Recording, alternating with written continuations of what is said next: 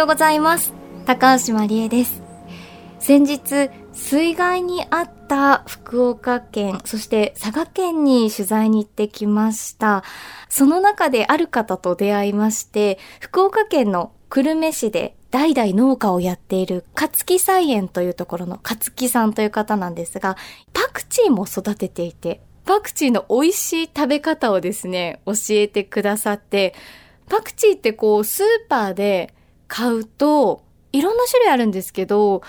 根っこがついてるものがあるんですよね。で、多分ほとんどの方その根っこはギリギリで切ってポイってね、私もそうなんですが、捨ててしまっていると思うんですが、なんと、その根っこが美味しいそうなんです。食べ方としては、根っこの部分を天ぷらにしてお塩ちょっとかけて食べたり、あとは細かく根っこの部分刻んで、チャーハンに入れると、まあ、絶品だそうです。ちょっとやってみたくないですか？あとは生のパクチーは塩ラーメンに合うそうで、もうどんな安い塩ラーメンもパクチーを入れると美味しくなるよなんてお話もしてくださいました。ね、今パクチー好きの方多いかなと思うので、特に女性ですかね。根っこの食べ方ぜひ試してみてください。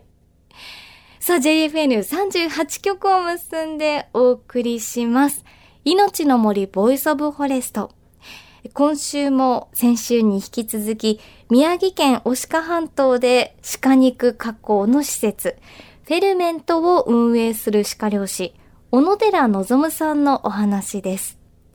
9月26日まで開催のリボンアートフェスティバルで鹿をテーマにしたワークショップを実施した小野寺さん。この取り組みを通じて子供たちに伝えたいことはどんなことなのか、今日はそんなお話です。JFN38 曲をネットしてお送りします。命の森ボイスオブフォレスト。今日も最後までお付き合いください。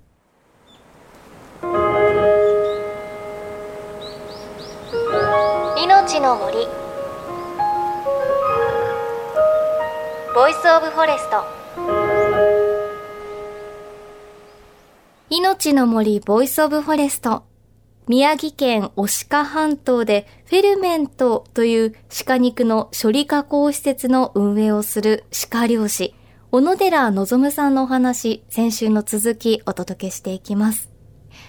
押鹿半島をはじめ各地で大きな課題となっている鹿による食害とその対策としての駆除、これをもっと自然の環境に戻す持続可能なものにする。そんなミッションへ向けて様々な活動をしている小野寺さん。先日、リボンアートフェスティバルの一環で行われたワークショップもその一つです。小野寺さんがこれを通じて私たちに、そして子供たちに伝えたいことはどんなことなのかお話を伺いました。なんかリボンアートフェスティバルでこの場所に小積浜に来たので、なんかもうアートが展示してある、そういう場所ですかと思ったら、もう遊び場があるんですねここ、遊び場っていうかねもう将来に向けての遊び場なの子供たち。へあの今はこういう感じだけどまだ完成形じゃ全くないんですよ、うん実際に、ね、ここ今鹿の処理場なんですけど興味を持ってもらう場所になってもらえばいいんです。森への一歩の入り口入り口ですよね要はね。あの自然界の中って食べるもんいっぱいみんな手つけないけどあるんですよ意外と。森林副産物、まあ、そこにキノコもいっぱい今干してますけど、はい、えー、それ以外にも山菜だったり木の葉っぱだったり木の枝もそうだしハーブになったり副菜みたいな野菜みたいな感じで使いたりとかするんですけどそういったものをねあのちょっとずつ取ってきて楽しめる場所であってほしいわけなんですよ森っていうのが。そこに子どもたちがやっぱ興味持って入っていくっていうんで山のものっていうのはある程度こう手つけるっていうかいじめないと返してこないからっていうのはその取りすぎちゃうとダメだけど取んなくてもダメなんですよ。あのー、来年も再来年もそこで美味しいキノコだったり山菜取りたかったらほんのちょっとずつそこからいじめて取ってくるんですね。そうするとあの俺たちやられるからもう少しあの頑張って子孫残そうっつって植物も頑張って伸びてくるじゃないですか。菌類もそうですけどそうやってやりながらあの森とのうまい具合のその利用するのも利用されるのも森とともにって感じでやっていった方があの長く使えるんでその子どもたちがそういうものに対する、えー、意識っていうのを持ってもらえるようになればいいなっていうだけのことですよ。いやだけじゃないです。すごいです。それが、フェルメントっていう名前の、うん、この場所がフェルメントっていう。あの会社名がフェルメントです。はい。あの株式会社フェルメントっていう会社にしてます、うん、熟成っていうことですね、発酵とか。そういった意味合いですよね。みんなが人のそれぞれが集まって発酵じゃないけど熟成してっていい味出していければいいんじゃないっていうそういうね。はい。後ろが解体小屋なんですっておっしゃってましたけど、うん、体験された、まあ、お子さんでも大人でもいいんですけど、うん、方って最初と後でやっぱなんか反応違うって言ったりします、うん、なんかねやっぱそうですね、まあ、子どもたちはあんまり抵抗なくこの間ここに、まあ、今あのモニターで流してますけど、この子たちはね素直に普通にもうあの入ってこれましたけど、食べ方がねあの普通じゃなかったですね。あのもうがっついて食べるっていう。お肉に対する。んであの自分でこうやって今あの葉っぱでくるんで、うん、えー、泥んこのこうこねた粘土でくるんでお団子にするんですよ。葉っぱの中には何が入ってる。お肉鹿のお肉入ってます。でこのあの葉っぱであの、まあ、ハーブになって香りがついてお肉にうっすら塩しかしてませんけどこうやって置き火に置いといて30分40分こうやって置いといてあげるとここで蒸し上がったお肉が最後出来上がるんですよ。これを焚き火っていうか、まあ、置き火から取り出してきて割って中のお肉を食べても。すごい、これだからもう原始的なあの鍋も釜もいらなく野外で。鹿のお肉を葉っぱで包んで泥で包んで焼く。焼く。だからもう調理器具いらないの、だから究極なサバイバル料理です。あでそれを割るんだ。割ると中から葉っぱが出てきて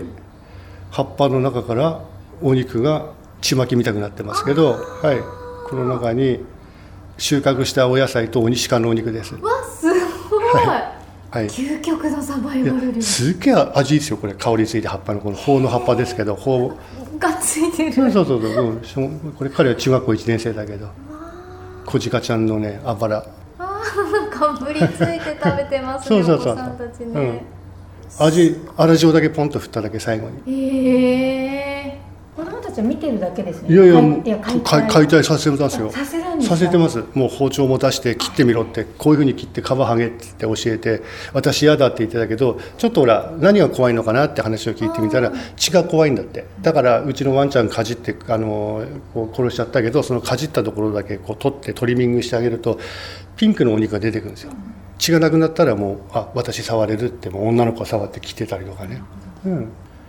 こうやることでよってね手で感じで食べて直に自分が触ったものは食材だっていうのが分かってもらえるから。ほら。骨にかぶりついてる、うん、小学校このこの子も1年生か。そそう考えるとお子さん私たち大人ってもう頭固くて、すごい申し訳ないなって気持ちだけど、うん、お子さんたちはこういう体験をすることでもしかしたらあ鹿をめめったら殺さないためには森って大事なんだって気づいてそれが当たり前になっていく世代になってったらいいななんて今モニター見ながら思っちゃいましたね、うん、だから昔の日本って多分そうやっていろんな森といい関係であったと思うんですよ。自然と。やはりあの里山だなんだとかもありますけど田んぼもそうだしあの利用するものを利用しながらあの恩恵受けたり逆に災害で苦しい思いもしてきたっていうのもありますけどね。で調和は取れたはずだったんですけどそれがやっぱり便利さを求めていっちゃう部分だったりとか結局全部消費の世界でしょ今全て。住宅だってそう建て替えて終わりって。リサイクルとかってあのこの森林の使い方もそうですけどただ単に植植林しました。森も一気に海抜しちゃって残す木残さない木とかっていうのはあんまり関係なくもう海抜しちゃうと森がもうダメージ大きいんですよ。でそこでやっぱり苗出てくれば鹿入って苗食うの当たり前だし草原になればねそこにやっぱり日が差すから生えてきて鹿もボンボン食べてきて子供を増やすしだからってただネット張って終わりっていうんじゃなくてやっぱり樹齢100年の木200年の300年の木とかっていうふうにバラバラな個性のある森になってないと生態系ってうまい形でできないと思うんですよ。だからこの鹿の駆除っていうのとリンクしてるから最終的には。だって今鹿の駆除ばっかりやってますけど鹿駆除終わったら今度次は何出てくるかっていうことですよ。鹿の次はもしかするとイノシシかもしれないし、イノシシ終われば今度あの猿かもしれないし多分そういうことだと思うんです植物もそうですから1種類だけ1つだけずっと取っていっちゃったら他のものが伸びてきてバランスおかしくなっちゃうんですよ。だから程よくそういったうまい具合に回るような形のものをやらないと一つだけのものじゃなくて相対的にいろいろぐるっとやらないとこういう自然界とかなんかっていうのはあの形にはなっていかないなと思ってますんで。むやみに鹿も増えないし、う。ん、もう荒れてるから、うん、それはそんな食べるものもいっぱいあったら鹿も増えちゃうけど、循環させていい森に活用していけば、そんなたくさん増えず、むやみめったら殺さなくてもいいっていうことですよね。まあ、少しでも意識変わっていけば多分ちょっとずつ変わっていくと思うんですよ。山の中に人入っていくことによってあの動物だってあの後退していく部分もあるしもちろんここには熊がいなかったりとかっていうこともあるしね。実際に被害出てる大変なところもあると思うしそれも安易に言えないところもあるけどもただこの場所で言うんであればもう少しちゃんとそういったあの自然との関わり合い具合だったりとか手をつけるなら手をつけるできっちりあの最後まで手を通してほしいしね。っていうことなんですけど。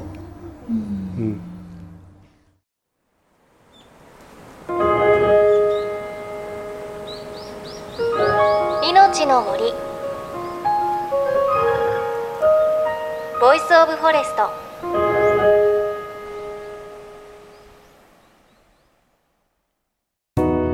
JFN38 局では東日本大震災で被災した沿岸部や全国の震災による津波被害が予測される地域に津波から命を守る森の防潮堤を作る鎮守の森のプロジェクトを支援する募金を受け付けています。この命を守る森づくりに取り組んでいる AIG 損保は中小企業のリスクにフォーカスした損害保険のラインナップビジネスガードを法人会納税協会会員の皆様に提供しています。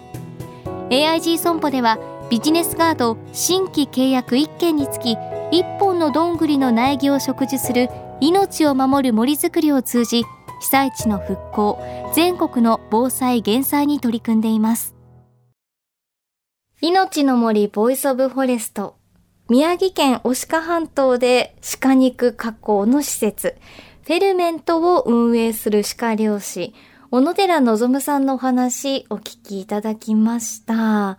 あの、この日、小野寺さんのお話を聞いたログハウスのすぐ後ろに鹿の解体処理施設があるので見せていただきました。初めてそういった場所私入りましたが、鹿のこうお腹がね、開かれていて、これから処理が始まるような鹿が5頭ぐらいこう吊るされていたんですよね。で、多分初めて見たら、うわってもしかしたら思ったかもしれないんですけれど、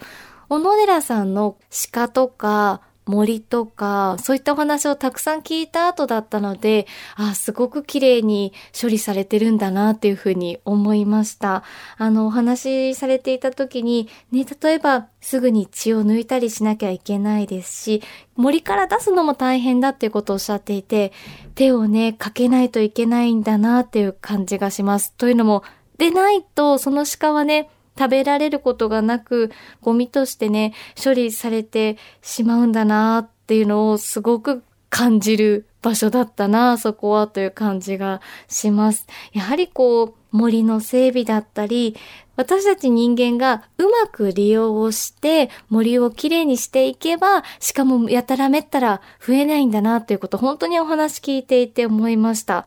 あとはそれだけこう愛情を込めてね、鹿を解体されている小野寺さんの鹿肉、いつかいただきたいなというふうに思います。ワークショップなんかね、あるので参加したいなって思いますが、もしお話聞いていて、あ、お子さんと一緒にちょっと参加してみたいなと思う方は、フェルメントのワークショップ定期的に行われていますので、ぜひサイトなどチェックをしてみてください。さあまた番組ではあなたの身近な森についてメッセージお待ちしています。メッセージ番組ウェブサイトからお寄せください。命の森ボイスオブフォレスト。お相手は高橋まりえでした。この番組は AIG 損保の協力でお送りしました。命の森の木の森ボイスオブフォレスト。